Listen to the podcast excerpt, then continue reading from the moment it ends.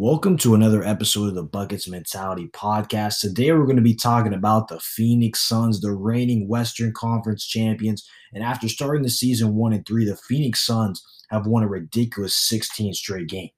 When you look at their schedule over that stretch, you would assume that they could win the majority of those games, but anything can happen on any given night in the NBA. So winning that many consecutive games is extremely impressive.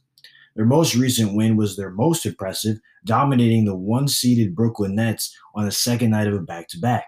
Chris Paul in his 17th season continues to be one of the top facilitators in the league, dishing out a league leading 10 assists per game while committing just two turnovers per game. Devin Booker's scoring average has gone down slightly, still at 24 points per game, but he's shooting by far the highest three point percentage of his career at 41% on about six threes per game. Mikal Bridges is one of the best 3 and D role players in the league. He's shooting 39% from deep while taking the tough defensive assignments on the other end. DeAndre Ayton may not have taken the leap the Suns are looking for in a contract year, but he's been very solid holding it down the middle. Phoenix struggled to find backup center minutes in their finals run, but JaVale McGee has excelled in that role, providing some solid rim protection, being a nice lob threat, and really just knowing how to play with this group. Add another knockdown shooter in Landry Shamet to that mix, you have a team that is even scarier to me than the team that won the Western Conference last season.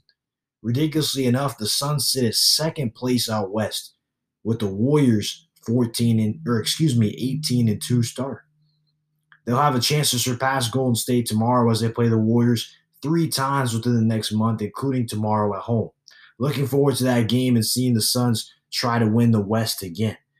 Their start has been great. I definitely want to see what they're looking like against these other teams down the road. And a lot of people criticized the way the Phoenix Suns season went last year, saying that they didn't play a healthy team.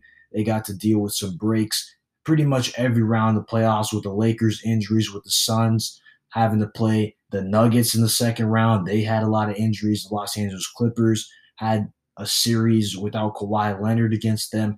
And then even in the NBA Finals, that was the one team that people were like, okay, this is a healthy team, Milwaukee team. Giannis is playing, and, and it looks like he's about just as good as he's been ever. So we looked at that and we're like, okay, they lost to the one healthy team they paid they played in the playoffs, but they're still a very good team. They're still a very elite team regardless. So they deserve some credit for what they did last year for sure.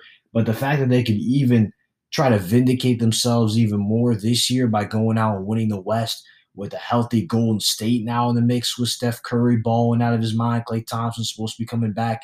The Lakers hopefully are healthy too.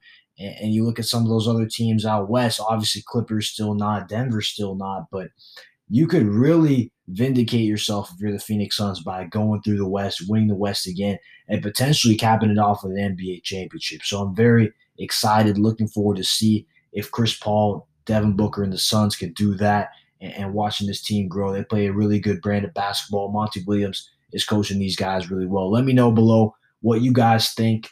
Do you guys think the Suns are going to win the Western Conference? What percent chance would you give them? I'm out. Peace.